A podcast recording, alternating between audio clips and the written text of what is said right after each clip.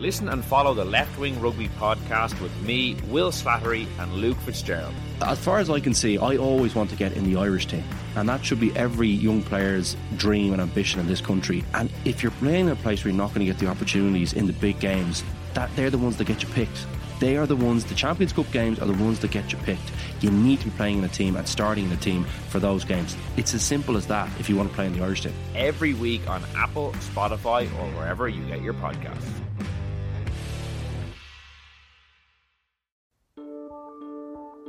Seachtain an Indo ascéige.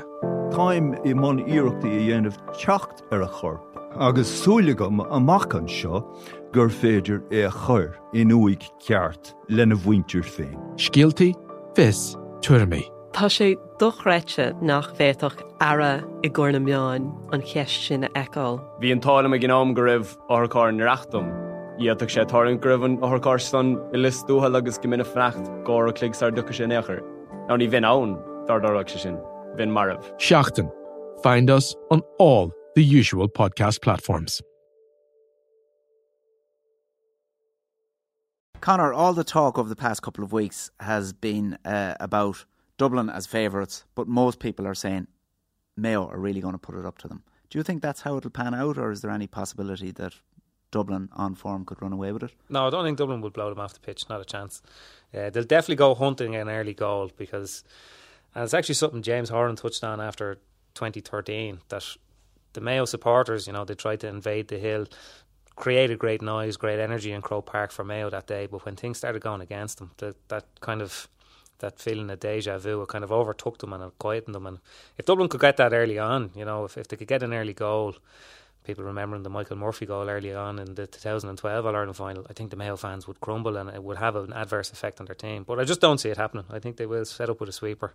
I think they'll stop Dublin scoring an early goal. Like I think they've only conceded three goals, is it, in seven? Three goals in Yeah. seven matches. yeah. Seven championship matches so far this summer, so that's a massive departure from. That's down from seven and seven in the league as well. I and like think. they conceded five against Dublin between the drawn game and the the drawn semi final and the replay last year, and that was the thing that killed them, like absolutely killed them.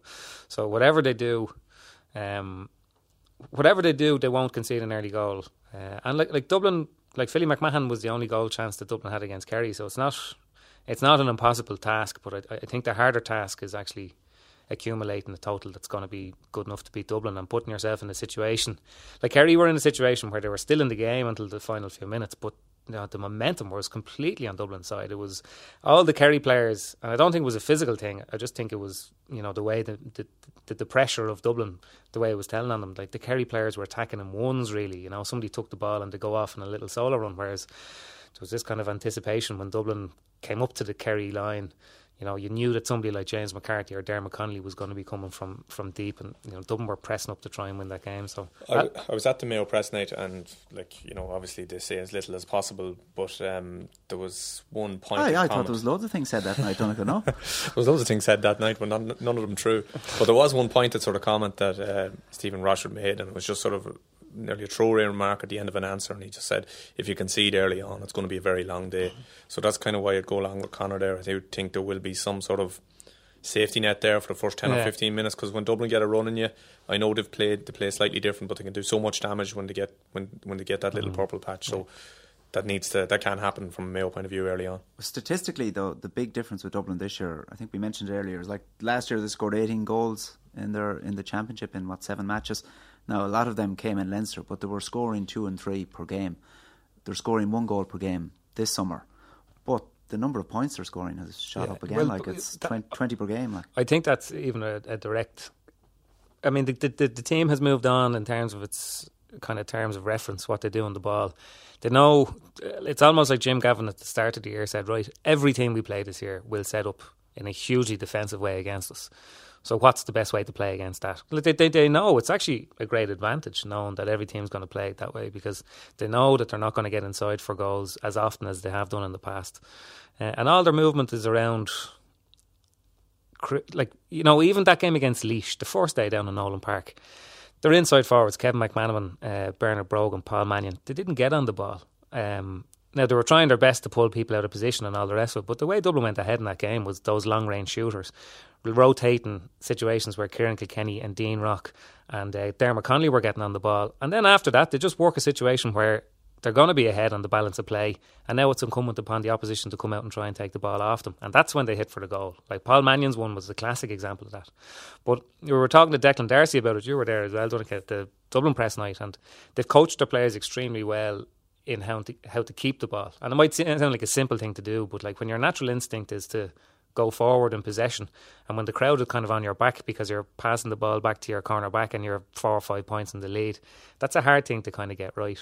Uh, and they're just extremely good at keeping the ball, not putting themselves in any danger by keeping the ball across their half back line. And then when they see the when they see the sweeper coming out, when they see the press coming on, hitting for they're, the goal. They're not that interested in winning games by no, 10, 12 yeah, points. Yeah, I don't think. I think if they're yeah. six, seven points, they're, that's grand. If they can outscore us by outscore us in the run in from here, fair enough. But I think they look to control the thing very much, bring the pace down, Yeah, see and that. uh, sure, the GAA's new st- s- uh, statistics partner uh, this year, they produced figures this week. I'm trying to remember them. I think it was that Dublin have only turned over the ball something like 13 or 14 times this season, and Mayo have turned it over 50, I think. It was a huge difference anyway.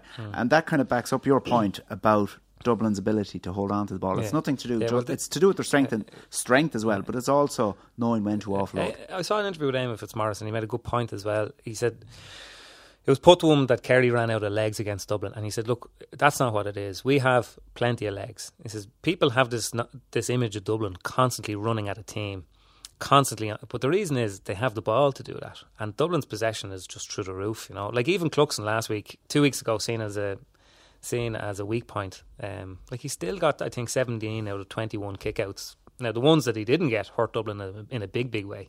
But, you know, they get huge possession off their own kickouts. Against Kerry, like the first half stats, Dublin had won more than 50% of um, Kerry's kickouts as well. So, th- like, they have the ball all the time, you know, and when you have the ball and you don't give it away, even regardless of the fact that it's brilliant forwards, they're going to be hard to From a psychological point of view, too, when you have the ball, it's always easier to make the run with it than without it. Like, you know, when you're chasing shadows all the time, you're just out of breath. You just run out of energy an awful lot quicker than you do if you're a team that's always on the front foot. That brings us to the question of what do Mayo do with Dublin's restarts on Sunday?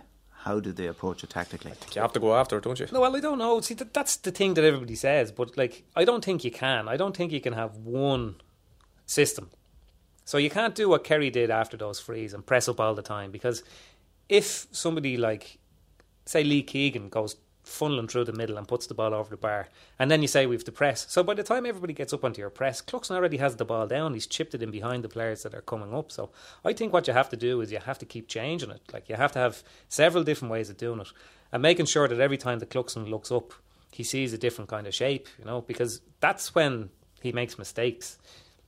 And it depends on how long you have to go at it.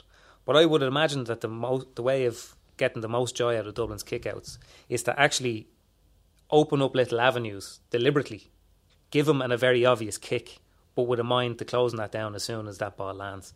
I, I just think you can't do any specific thing. Like in 2013, when James was manager, they went man to man, and it was just he, Cluxton destroyed Mayo that day. Absolutely destroyed Mayo that day. Like all Dublin's runs were designed to open up pockets of space, and fellas like James McCarthy, even Dean Rock when he came on as, as a sub, and Denis Bastick when he came on, they ran the legs off the Mayo midfielder. So I don't think you can go man to man.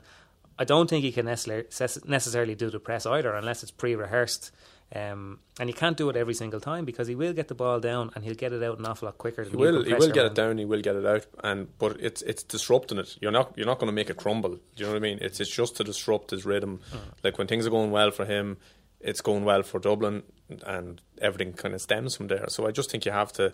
Like I, it, I just think giving it up is out of the question. Just saying right, we'll, we'll, Well, I- we'll meet I- you in the halfway line. I, think, that's you have to mark the two cornerbacks. Yeah. Because if Dublin get the ball to Johnny Cooper or Davy Byrne and they have possession with five yards of space in front of them, regardless of your sweepers, it might take them a, a, take them a couple of extra passes to get a chance uh, for a shot, but they will they will get a chance. So yeah, I think you have to make them kick at mid range, but I still think across that middle part of the pitch and across your half back line, you make sure that the four you know, you four players in the line in those zones so that there's nobody running onto a ball that comes over their shoulder with 20 yards of space in front of them because that's how Dublin got. Remember Bernard Brogan's second goal in 2013? That's where it all came from, you know, essentially. And, you know, he's just so good. His execution is so good, and he gets them out really quick. But having said that, in the league game the following year in 2014, uh, I think it was Kevin McLoughlin and other Mayo players.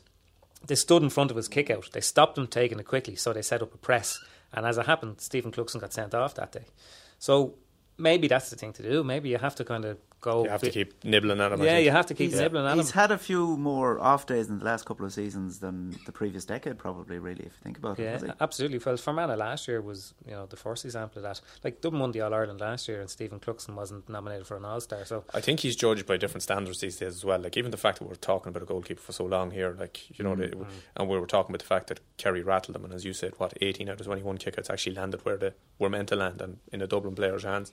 Like I think he gets judged by his set of standards that no other goalkeeper in the country gets. Mm. Well, I think it's just the the debate. I mean, like, come back to the very basic thing of it all. The possession is just the absolute most vital thing in nine tenths of the law. yeah, but it's the most vital thing I think of football nowadays, the way teams play football. And a fella that can guarantee you, or has routinely guaranteed Dublin that Mm. amount of possession, is just that is the key to the whole thing. That is the, the beginning of all of Dublin's strength. We'll move on to another goalkeeper then, David Clarke. Um, he wasn't in the goals last year when, when Dublin punished Mayo on the home straight of the replay. And Rob Hennelly, Rob Hennelly attracted a bit of criticism for some of his restarts in that pivotal period. How important are the kickouts going to be for David Clarke? Because Dublin have been, they pushed up and caused a lot of damage on Kerry in the first half the last day. Yeah, it was huge damage. And Clarke, I think, was it the Tyrone game where he struggled for for a period with his kickouts? I think he's got a bit more variation than he used to. He's, n- I don't think his goal, his kicks are as good as Robbie Hennelly's. You know, Mm. obviously Hennelly gives you that long range free taking option Yeah, as well. But big Cillian well. O'Connor is back in the team, so you don't, you probably don't need that. He was the man who saved Mayo from a 10 point collapse against Dublin in the 2012 semi final when Bernard Brogan went through and he, he just got his glove on it. So I think he is probably.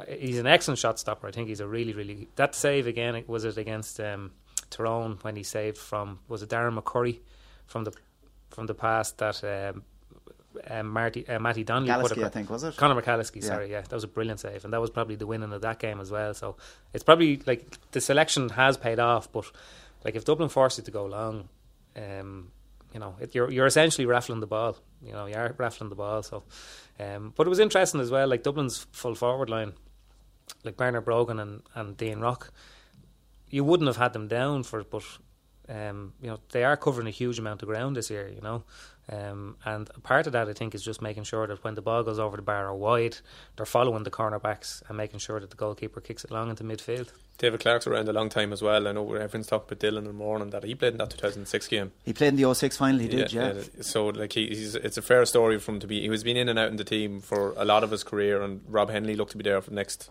Yeah. six, seven years, and he's worked his way back in. So you know, it's it's And, and I think remarkable he's actually. I think he's he's odds on in the All Star betting at the moment with Evan Comerford. They're they're the two Yeah, fine for that. do you know what, like, uh, he'd a huge Comerford- save. He'd a huge save, foot save against Tipperary as well. Was it uh, in that key period in the second half when the game looked to be turning Mm. turning away from Mayo? Um, how are we thinking overall? Um, is, do either of you give Mayo a real shot at winning this? I give them a real shot. I genuinely do. I think that they're, they're the only team in the country, and I include Kerry in this, collectively, where everybody will believe within the team that they can beat Dublin. Like, there's a huge amount of survivors from the 2012 team. They should have put Dublin away last year. Um, you know, they could have won the first game. Okay, they, it took a late burst to get them level. But what were they? Four points up when Lee Keegan went through in the re- in the replay, and obviously Dublin turned on the afterburner. So, first of all, I think they will absolutely believe that they can win the game, which is not something that you can take for granted when a team is playing Dublin at the moment. Second of all, I think they have some of the best players in the country in their respective positions. Lee Keegan, I think, is probably the best player in his position in the country. Aidan O'Shea, on his day, like Aidan O'Shea is a footballer who, regardless of the way the opposition set up, can magic a goal from nowhere because he's so big and he's so skillful and he's a good finisher. And if Der- Diarmuid O'Connor is fit and back on form, he's a really, really prolific half forward. Nearly as absolutely as prolific as Paul Flynn was in his in his heyday of a couple of years ago. And in Cillian O'Connor, like you've a fella who just doesn't respond negatively to pressure when he's standing over free. So I think if you put all those things together, I think Mayo are a really, really dangerous prospect. Donica, what we've seen from Mayo this summer, though, is, is brilliant spells for 10, 15 minutes. I think they scored 1 7 that should have been 2 6 against Tip. They scored 2 9 or 10 against Westmeath in around 20 minutes. But then they fall asleep or they just revert into their shell. Yeah, and and- that's the big issue for them, isn't it? and a ten minute period against Dublin could that could be it for them. Like if, if to go to sleep, something similar. Um, I, I I sort of think that you're just looking at it logically. Yeah, Mayo will definitely believe, but just the body of work the two teams have produced, it's it's hard to make a case for Mayo. You know, I, I think we're here. We're seeing a lot of ifs and buts, um, but like Dublin, they'll need Dublin to come back a little bit. I think, and Dublin don't fall off in terms of the level of performance. Now it'll happen to someday, but I just don't think it's going to be now or it's going to be Sunday. Um, so yeah, look, I, I think Dublin uh, are a little bit ahead. I think Mayo will give them a really really strong examination, but I think Dublin are a little bit ahead and they'll have maybe three or four to spare to you.